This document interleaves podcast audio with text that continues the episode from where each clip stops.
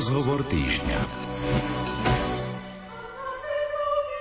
Vitajte, milí priatelia, pri dnešnom rozhovore týždňa, v ktorom zájdeme s profesorom Petrom Zubkom, cirkevným historikom, do Košickej katedrály, aby sme tu nachádzali vyobrazenia svätej Alžbety, patrónky chrámu. Hudbu pre nás vyberá Diana Rauchová a od mikrofónu bude vašim sprievodcom Jaroslav Fabian. Sochy, reliefy, mozaika či maľby tu všade možno nájsť stopy vyobrazenia svätej Alžbety, ale predtým, než začneme, stojac tu vonku pred reliefom na severnom portáli pred katedrálou, skúsme sa vrátiť do histórie a povedzme si, pán profesor, ako prišla úcta ku svätej Alžbete tu práve do Košíc. Práve na tejto bráne možno tu Alžbetu stretnúť zvonku, lebo ďalšie vyobrazenia sa nachádzajú vo vnútri v interiéri katedrály. Sveta Alžbeta síce má uhorský pôvod, jej otec bol uhorským kráľom, ale v podstate celý život žila v nemeckých krajinách, tam aj zomrela, tam získala pove svetosti. Vďaka jej pôsobeniu práve tam na západe bola aj vyhlásená za svetu. A vlastne jej kult prišiel ako import spolu s nemeckými kolonistami k nám do Uhorska, aj do Košic. Takže, viete, ono existujú také e, romantizujúce predstavy o tom, že vyrastala v Uhorsku a už tu bola známa. No, neviem, o ktorom štvoročnom dieťate by sa dalo rozprávať, že je sveté, pretože skôr naopak, deti sú deti. A rozprávať o deťoch ako o veľmi vážnych svetých, a v tomto prípade to svetica taká je, e, sa jednoducho nedá. Pretože ako štvoročná odchádza, vtedy žila na Bratislavskom hrade, do Nemecka alebo do nemeckých krajín. Existuje taká jedna naša legenda, ktorá hovorí, že Sveta Alžbeta sa narodila v Blatnom potoku a Blatný potok je vlastne nedaleko Košic. Je to dnes Bazilika Minor. Je to tradícia, ktorá sa síce objavuje až v neskoršom období, v neskoršom stredoveku, ale je vážna. Určite nie je neopodstatnená. Súvisí to s tým, že jej rodičia v tom Šarošpataku v tom blatnom potoku, kedy si istý čas skutočne pobývali a spada to práve do toho obdobia, keď sa aj ona narodila. Iná tradícia hovorí, že sa narodila už na Bratislavskom rade, je však isté, že tam vyrastala. No a štvoročná odchádza do nemeckých končín, pretože bola zasnúbená s nemeckým kniežaťom. Keď prichádzajú nemeckí kolonisti do Uhorska, tak prinášajú jej kult, prinášajú jej legendu. My keď rozprávame o legendách, tak e, možno si niekedy pod tým predstavujeme skôr rozprávky. Ale je to tak preto, lebo medvediu službu legendám urobil jeden blahoslavený Dominikán Jakub de Voražine, ktorý napísal zlatú legendu, legendu Aureu, ktorá sa rozšírila všade po strednej Európe a všeobecne po Európe. U nás bola tiež veľmi obľúbená. Vznikali jej prvé v podstate preklady v národných jazykoch a tak sa tie legendy o svetých dostávali do uši tých jednoduchých veriacich aj na tých najposlednejších dedinách. A je to obdobie, kedy končí doba románska, začína doba gotická. A práve tá legenda Aurea spadá aj do zmeny tej spirituality, e, že ten legendárny žáner v tomto období ako keby zľudovel. Nezľudovel však z dola, že by to chceli ľudia, alebo že by oni si rozprávali nejaké jednoduché legendy na spôsob rozprávok, ale práve naopak. Tým, že prišiel tento import opäť z Suziny, cez žobravých Dominikánov, ktorí vtedy boli kazateľmi a túto príručku v podstate mali používať ako exemplum. To znamená ako knihu, v ktorej boli pekné príklady, ktoré sa dali zakomponovať do rozprávaní, do kázni a tým mali chytiť dušu obyčajného človeka. To rozhodne táto legenda zohrala. Ale mnohí tie príklady, ktoré im tí kazatelia rozprávali, zobrali ako smerodajné. Súčasťou tejto legendy je aj príbeh napríklad o svetom Jurajovi, ktorý stína draka. A to už je vyslovene mytologický prvok. No a podobne legendaristicky vyzerajú aj iné legendy, ktoré sa vtedy šírili. Alžbetin príbeh a jej legenda je však úplne iná. Ona spadá ešte do toho starého spôsobu rozprávania legend, ktorý bol kritický.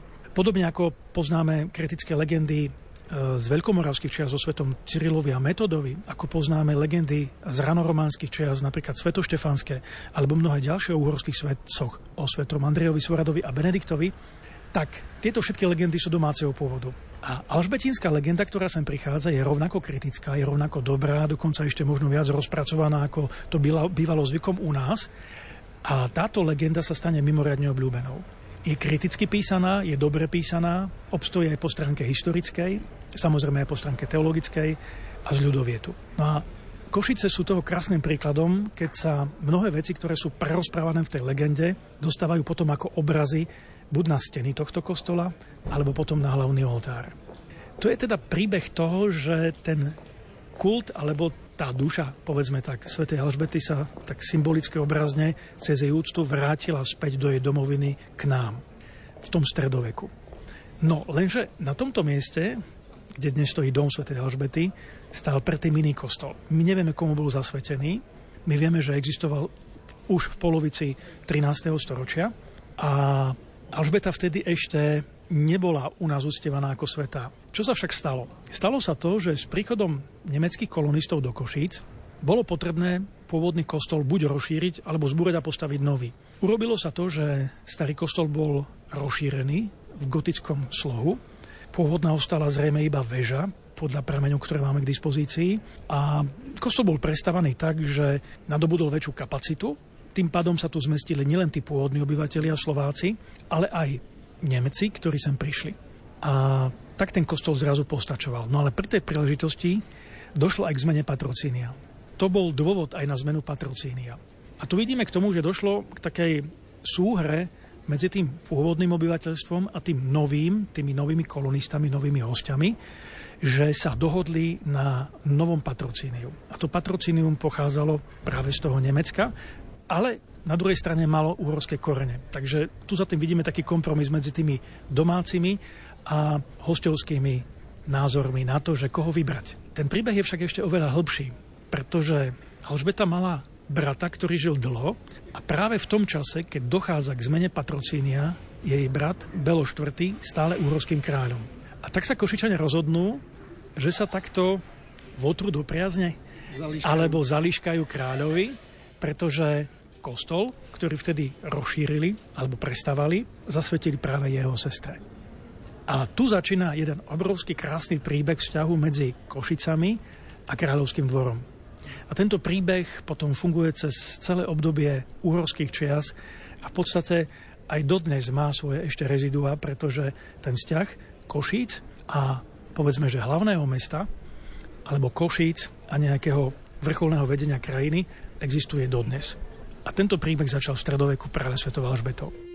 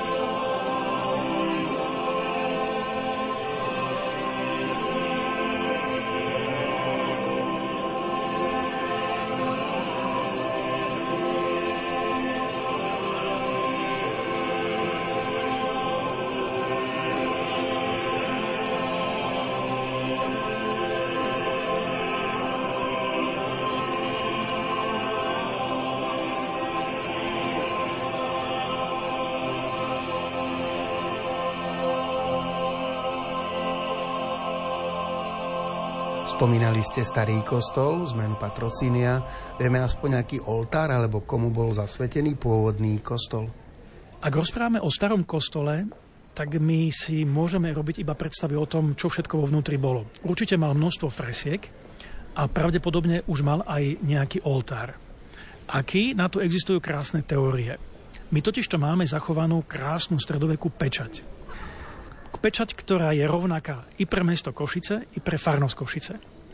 Mesto Košice tú svoju farnosť, keď získalo erb, vymenilo za erbovú pečať, ale farnosť ten istý výzor pečate používala v podstate až do 30. rokov 19. storočia. Takáto symbióza súžitia mesta ako patrona farnosti a e, samej farnosti e, sa málo kde vidí. Áno, ona existovala všade, ale po tej stránke sfragistickej a heraldickej to je jednoducho, poviem, že unikát. Určite úhorský, možno aj svetový ten výzor prečate pretrvával.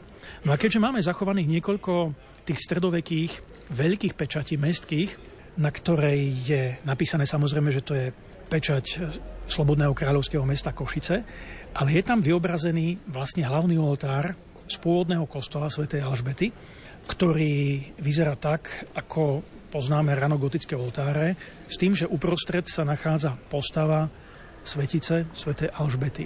No a E, per analogiám usudzujeme, že práve takto nejak vyzeral ten oltár v tom pôvodnom starom kostole svätej Alžbety. Takže toto je úplne prvé vyobrazenie, ktoré vôbec máme k dispozícii, ktoré síce e, nesúvisí priamo s kostolom, a predsa zobrazuje sakrálnu tému, pretože na nej svetica a je v oltárnej architektúre. Takže toto je to, kde ten Alžbetin príbeh začína. Možno povedať, že sveta Alžbeta bola patronkou už aj v starom kostole? Áno, po prestávaní toho kostola, ten kostol musel byť posvetený a samozrejme tým pádom aj zasvetený tej novej svetici a ona bola doma už aj tam. Skúsme sa teraz pozrieť, kde všade nájdeme v tej architektúre zakomponované práve jej vyobrazenie. Keď bol postavený terajší dom svätej Alžbety, tak patrocinium bolo zachované, pretože vlastne ten starý kostol sa nachádzal na mieste, kde je dnes hlavná loď terajšieho domu Sv. Alžbety. A keďže to bola taká obľúbená svetica, že nebol dôvod ju nijak meniť a vlastne ona robila aj, povedzme tak, PR mestu, tak e, bola, bola ponechaná. Naše dve slovenské najväčšie mestá, Košice a Bratislava, majú sociálnych patrónov, kým v Košicách je to žena, Sveta Alžbeta, tak v Bratislave je to Svetý Martin ako muž a tiež sociálny patron. Takže tu vidíme len, že tie stredoveké mesta veľmi dbali práve o tento rozmer svojej kresťanskej viery, aj svojej vôbec náplne, ktorú mohli konať. A to prezentuje tieto mesta až dodnes. Zvonku na sveta Alžbeta upúta práve tými scénami, ktoré nachádzame na severnom portáli. To je ten portál, ktorý sa nachádza od Urbanovej veže. Tento portál bol kedysi tým najvzácnejším, najslávnejším, najdôležitejším. A to preto, lebo práve v tejto časti, nedaleko odtiaľ sa nachádzal stredoveký magistrát. Dnes na tom mieste sa nachádza spievajúca fontána a divadlo.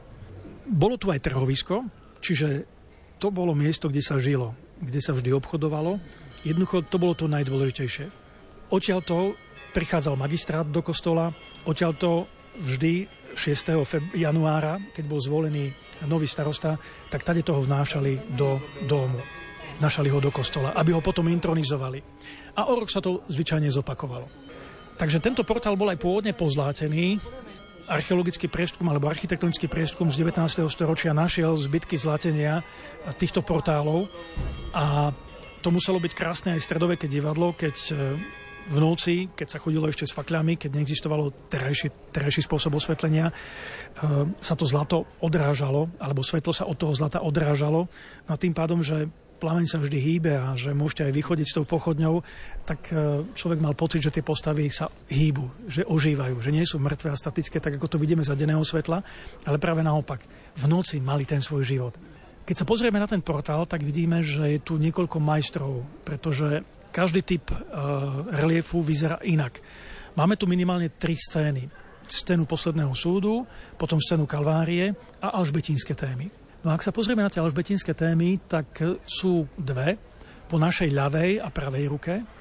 Na tej ľavej strane alebo po Kristovej pravici presnejšie, pretože vedľa sa nachádza Kristus na súdnom tróne a súdi svet na konci sveta, tak e, tu sú štyri scény. Predstavme si, že vľavo hore sa nachádza posteľ, za ktorou sa nachádza Sveta Alžbeta spolu so svojím manželom a medzi nimi je aniel. Na posteli sa nachádza kríž a okolo kríža sú rozsypané rúže. Tu ich vidíme tri. To je scéna z legendy, keď dvorania obvinili svetu Alžbetu z toho, že si prechováva v posteli nejakého milenca. Pravda však bola taká, že Alžbeta premenila celý svoj hrad na špitál a už nebolo kam umiestniť chorých a biedných a tých ľudí bolo vždy dosť, tak jedného z nich dala aj do svojej postele. No a samozrejme dvorania hneď mali dlhé jazyky, tak už išli za manželom a povedali mu svoju verziu a on celý zdesený utekal k tej posteli do ich spálne, stiahol plachtu a v legende sa krásne píše, že len oni dvaja videli nie žobráka, ale ukrižovaného Krista. Tu vidno, že tá scéna je robená tak trošku šetrne, že nevidno tam žiadnych dvoranov, ako to vidno potom vo vnútri na hlavnom oltári o 70 rokov neskôr. Toto je relief asi z roku 1400. Ten kríž je bez korpusu a tie rúže sú tri. Nevieme, aké sú farby, to sa potom dozvieme až o 70 rokov neskôr, že tie rúže boli červené a biele, keď už ten oltár je farebný. Tu tie farby ešte neexistujú. Takže Alžbeta má zbožne zložené ruky a modlí sa, adoruje. Jej manžel zbožne nahliada a prizerá sa. Ale vieme z legendy, že mal rovnako veľkú vieru ako manželka, pretože videl to, čo videl očami viery. Nie to, čo mu zlé jazyky doniesli do uši.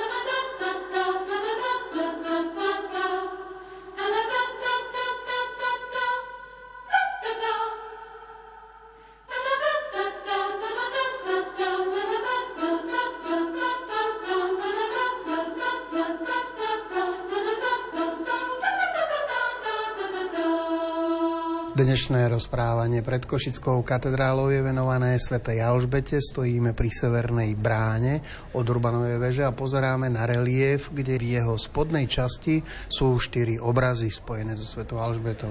My sme hovorili o prvom a na druhom je vyobrazená s nejakým tanierom či hrncom, z ktorého krmí chudáka pod sebou. Ten je síce tak bedne oblečený, ale je zjavne hladný, je strapatý, takže to je jej rozmer pomáhať chorým, krmiť, pomáhať, e, sítiť, pretože ono na druhej strane to boli aj čnosti, ktoré stredovek miloval. E, čnosti e, telesného milosrdenstva, poznáme aj čnosti duchovného milosrdenstva, takže v Alžbete sa snúbilo veľa takýchto čností, ktoré ona prejovala práve konkrétnymi skutkami k týmto svojim chorým. Poniže sa nachádzajú ďalšie dva scény. Pod tou scénou s tým hladným žobrákom sa nachádza scéna s žobrákom, ktorý uh, vyzerá ako paralizovaný, ktorý sa nevie hýbať, ktorý je zjavne podľa postavy dospelý, ale je nahý. Ona ho priodieva, drží ho v rukách a v podstate mu prejavuje takú materinskú lásku, ako prejavujú matky svojim deťom. A Vľavo, v rohu, dolu, sa nachádza štvrtá scéna. Sveta Alžbeta spolu s inou ženou kúpu alebo umývajú ďalšieho žobráka, ktorý je ponorený vo kadi plnej vody. Tá žena tam leje z hrnca vodu, e, to liate je tam krásne naznačené. No a Alžbeta je tá, ktorá ho drhne a umýva ho od špiny a v druhej ruke už má pripravený aj utierku, uterák, ktorým ho už ide vlastne aj utrieť, pretože o chvíľu sa postaví. Keď pôjdeme zase pár krokov celkom vpravo na spodok, tak tu vidíme viacero takých obrazov, ale medzi tým aj taký nejaký jak záber z kostola, alebo čo to tam stĺpy robia. Áno, vidíme tu architektúru, ktorá pripomína sakrálnu architektúru, ale je to v podstate palác. Je to palácová architektúra, máme tu združený stĺpik eh, s gotickými štítmi nad ním, s gotickými oknami. No a je to vlastne jej palác, ktorý je premenený na špitál. V ňom vidíme vpravo dolu svetu Alžbetu, ktorá opäť krmi nejakého chudáka, ktorý sedí s krivými nohami alebo vykrivenými nohami na nejakom e, sedadle. To sedadlo má aj deku, čiže musí mu tam byť teplo Vieme, že tie stredoveké sedilie boli kamenné, takže vždy sa prikryvali nejakou dekou, nejakou kožušinou, aby, aby nechladili toho človeka. Pravdepodobne ide o ženu, ktorú ona krmi, pretože je tak oblečená a zrejme sa nedokáže nájsť sama, pretože Alžbeta jej dáva jedlo do úst. Hneď vedľa sa nachádzalo lôžko. Vlastne tá žena ako keby stala z toho lôžka a za ňou leží muž, ktorý je v zuboženom stave, Povedali by sme, že možno už aj čaká na poslednú hodinu a tak zbožne sa pozera tým smerom, kde sa nachádza práve Sveta Alžbeta. Takže je prikrytý na lôžku a pod chrbtom má podušku a zbožne sa díva smerom hore.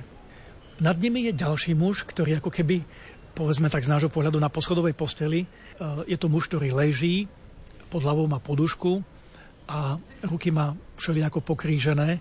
Na jednej strane prosí o pomoc, na druhej strane e, si chytá ako keby srdce, ako keby ľutoval svoje hriechy a to je zase to pekné, to sociálne, čo badať na príbehoch tých stredovekých svedcov, že na jednej strane čítame o veľkých skutkoch telesného milosrdenstva, niekedy až o zázrakoch, ale na druhej strane to všetko smerovalo k tomu, že tí ľudia, ktorí sa stretávali s tými svetými, skutočne zasiahlo obrátenie, taká metanoja a zmenili svoj život.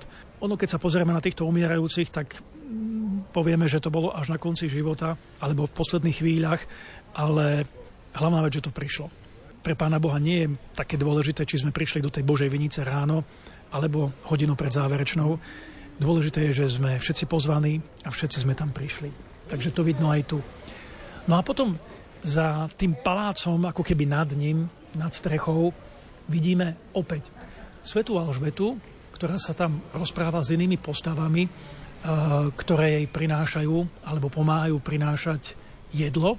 Na tacke je ryba, v kalichu iná postava nesie nápoj a tí všetci sú za chrbtom svätej Alžbety. Za nimi vidíme dokonca aniela s krídlami, ktorí tých dvoch, ktorí nesú to jedlo, sprevádzajú. A to zase nám pripomína iný príbeh zo svätého písma, pretože svetci vždy napodobňovali Krista, alebo to, čo čítame vo svetom písme keď Kristus na pustatine nasítil zástup rybami a chlebom, tak podobne aj tu Sveta Alžbeta tým málom, čo sa vtedy dalo zohnať, alebo čo mala k dispozícii, cíti množstvo ľudí, ktorých má okolo seba. Uprostred brány je stĺp, na ktorom je vyobrazená tiež Sveta Alžbeta. Na tomto stĺpe sa nachádza socha, ktorá je z 19. storočia, ale až z konca 19. storočia je relatívne mladá oproti ostatnej architektúre. A my vieme, že na tomto mieste sa pôvodne zrejme nachádzala iná socha. Predpokladá sa, že to bola socha Pany Márie. Až potom po reštaurovaní bola táto socha zamenená alebo nahradená práve touto svetou Alžbetou. Je to také zobrazenie, ktoré my nachádzame už v 30. rokoch 19. storočia na domských, púťových alebo procesiových zástavách, ktoré vyseli v katedrále.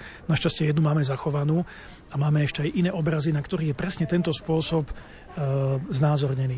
Sveta Alžbeta má dlhý pláž, má prikrytú hlavu, na hlave má kráľovskú korunu, má krk zahalený e, šatami, tie šaty sehajú potom samozrejme až po zem, sú dlhé, e, spočiat nám trčia iba špičky topánok Sveta Alžbeta drží v pravej ruke mešec, z ktorého rozdáva to ľavou rukou drobný peniaz tomu, kto to potrebuje.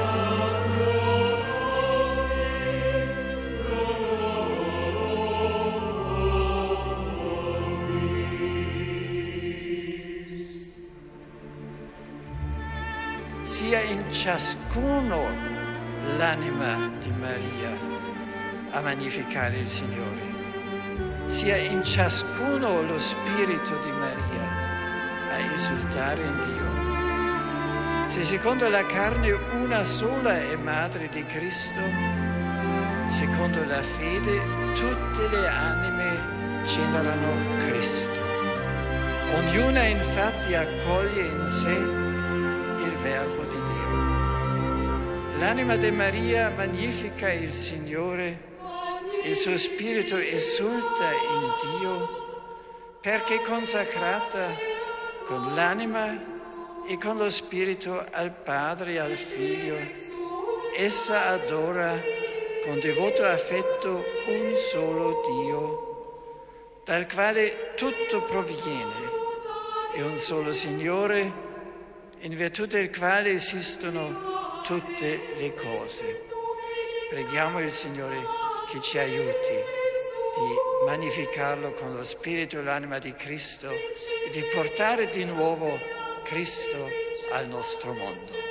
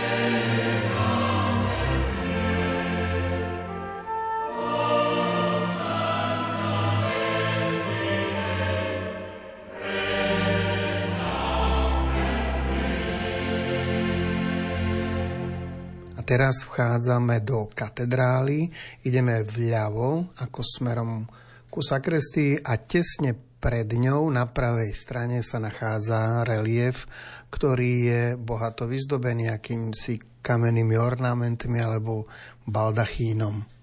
Pri zakrestii sa nachádza relief, ktorý je stredoveký a na ňom zobrazená sveta Alžbeta. Tento relief sa tu pôvodne nenachádza. On sa tu nachádza alebo je tu umiestnený od čia z reštaurovania, teda od konca 19. storočia. Predtým sa nachádzal v strednej lodi, keď vojdeme dovnútra hlavným chodom, tak to bolo na stĺpe, ktorý je na ľavej strane a jeden z tých štyroch nosných stĺpoch uprostred katedrály. Takže tam sa pôvodne nachádzal tento relief. Jeho účel bol taký, že na Sviatok Sv. Alžbety boli na ňom vystavované relikvie Sv. Alžbety. Dodnes existuje v katedrále relikviár s relikviami Sv. Alžbety a pôvodné to bolo to miesto, kde si ich mohli uctiť všetci. Tento relief je povedzme taký trošku vysoký, možno na nášku zaš komplikovaný, každý z nich má iný oteň. To, čo je pre nás dôležité, je postava Sv. Alžbety. Ona je taká typická, neskoro stredoveká, je to už e, nie tak asketicky vyzerajúca žena, ale ako keby dáma v staršom veku, trošku už aj uh, silnejšia, ktorá má veľmi nariasené šaty, no a v rukách niečo drží. Vyzerá to ako krajec chleba, ktorý, s ktorým sa chce práve podeliť. Pod tým sa nachádza nápisová páska, ktorá hovorí v latinčine, že ide o svetu Alžbetu, Sankta Elizabeth. No a pod tým je miesto, kde boli tie relikvie ukazované a je tam nápis, ale ten nápis je novší, uh, Sancta Elizabeth ora pro nobis, Sveta Alžbeta oroduj za nás. Celé je to zakomponované do takej štítovej architektúry. Uh, jej základnú petu tvorí uh, hniezdo pelikána. Ten pelikán si z hrude vyďobáva krv a chce ňou krmiť mláďata, ktoré má pod sebou hniezde. Podobný motív, alebo ten istý motív je aj úplne na vrchole, kde máme zase hniezdo s pelikánom, ktorý tiež krmi svoje mláďata. Opäť tu je taký príbeh e, z jednej veľmi starej legendy, ktorá rozpráva o pelikánovi ako o symbole veľkej obytavosti, ako o zvierati, ktoré dokáže za cenu obetovania vlastného života odovzdať časť toho svojho života svojim mláďatám tým, že ich krmí aj vlastnou krvou, ak treba. No a to malo pripomínať pre stredovekého človeka Krista, ktorý tiež na kríži vylial krv pre nás a tým sme boli my, ako Božie deti, vykúpení. No a vlastne tú Božiu krv pijeme pri každej svetej omši. Máme na nej účasť. A to nám dáva život. Takže to bola tá stredoveká symbolika týchto postav. No a medzi Svetou Alžbetom a tým horným pelikánom sa nachádza taký veľmi bohatý a komplikovaný baldachín, v ktorom sa nachádzajú uh, rozličné rastlinné motívy a aj jedna taká malá postavička jedného svetca, ktorý je tam nad Svetou Alžbetou. Vyzerá to tak, ako keby to nesúviselo spolu, ten kamenný baldachín s tým reliefom. Na prvý pohľad je oveľa väčší proporčne. Ten baldachín v tej hornej časti je skutočne bohatý, bol určite aj drahý. Toto vystruhať z kameňa alebo vyrezať z kameňa, to nebolo také jednoduché, to fakt celo majstra. Tá sveta Alžbeta je už robená oveľa jednoduchším spôsobom. Tu jedno ako keby sa zapájal nejaký druhý majster, na ten spodok je úplne tretí a štvrtý majster, takže je to niekoľko ľudí zrejme, ktorí, ktorí to dávali takto dohromady.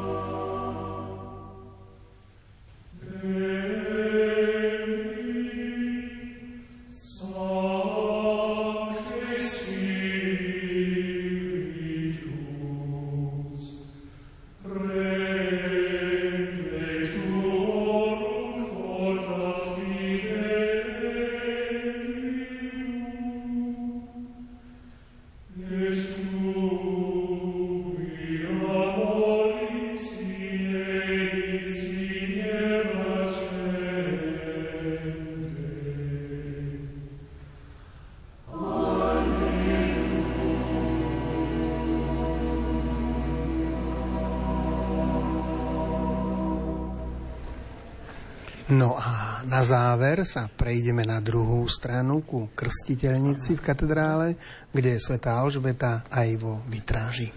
Vitráže, ktoré sa nachádzajú v tejto časti katedrály, sú z roku 1896. Bolo to e, tisíc rokov od príchodu Maďarov do Karpatskej kotliny a bol to súčasne aj rok, kedy sa biskup Žigmund Bubič rozhodol, že konečne po dlhých 20 rokoch reštaurovania katedrály bude katedrála aj konsekrovaná. Takže pri tej príležitosti sa mnohí predbiehali, aby e, zafinancovali e, vitráže, ktoré dnes v katedrále máme. No a v tejto časti sa nachádzajú, povedzme, že také kráľovské motívy, pretože čas vitráži zobrazuje patróna, ktorý, ktorým je svätý Žigmund. To bol patrón vtedajšieho košického biskupa Žigmunda Bubiča, ktorý sa modlí pred eh, panom Máriou, patrónkou Uhorska a tá sa vznáša nad Budínskym hradom, pod ktorým tečie Dunaj. Čiže sú to motívy hlavného mesta. No a hneď vedľa sú vlastne kráľovské motívy, v tomto období navštívilo mesto Košice kráľovský pár, František Jozef I spolu so svojou manželkou Sisi. No a na pamiatku týmto dvom a v podstate tejto návštevy bola urobená táto vitráž. Na vitráži čítame tento text In memoriam Francisci Josefi Regis Apostolici eiusque coniugis Elisabete Regine Hungárie. Čiže na pamiatku Františka Jozefa kráľa Apoštolského a jeho manželky Alžbety kráľovnej Uhorska. Ten, kto rozumie možno latinsky, tak sa na tom pobaví, pretože e, krstné meno Elizabet je nesklonné v latinčine, ale u nás v uhorskej latinčine bol zvyk, že aj nesklonné krstné zmena sme skloňovali, podobne aj svätý Jozef je nesklonné a sa skloňovalo, tak aj Elizabet je tu vyskloňované. Nad týmto nadpisom sú dva erby. Po našej ľavej strane to bol vtedajší štátny erb Uhorska, kráľovský erb a po pravej strane erb rodu Habsburgovcov. No a nad nimi sú postavy krstných patronov kráľovského páru, keďže František Jozef mal krstného patrona, prvého krstného patrona svätého Františka Serafínskeho, tak ten sa tam nachádza. No a Sisi, kráľovna Alžbeta, bola pokrstená práve menom svätej Alžbety Uhorskej, tak práve jej patronka je tu zobrazená. Je to krásna mladá žena, ktorá je odetá podľa takej, povedzme, že dobovej módy, ako si v 19. storočí predstavovali tie stredoveké postavy, ktorá má červené šaty, je prikrytá zlatým plášťom, ten zlatý plášť má modrú počívku, v pravej ruke drží takú kyticu ruží, a v ľavej ruke drží krčák, z ktorého nalieva nejakému žobrákovi, ktorý kľačí pod svetou Alžbetou, nalieva mu do misy nejaký nápoj, ktorý vyzerá ako červené víno. Takže je veľmi štedrá. Na hlave má samozrejme kráľovskú korunu, tá je nádherná, tá je nielen zo zlata, ale aj z perál a z drahých kameňov. No a okolo Alžbety vidíme červené lístie. Podobne ako potom okolo svätého Františka, okolo hlavy, takisto je krásne červené lístie. Práve tá červená farba kontrastuje s tou krásnou bielou tvárou práve tejto svetice, ale aj svätého Františka. Takže sa na tých vytrážach tak pekne vynímajú. Keby sme chceli pokračovať, nasledoval by asi už len hlavný oltár v katedrále, ale to si necháme na budúce. Našim sprievodcom v Košickej katedrále bol dnes cirkevný historik profesor Peter Zubko. Hudbu nám do relácie vyberala Diana Rauchová a ešte pekný deň vám z Košickej katedrály želá Jaroslav Fabian.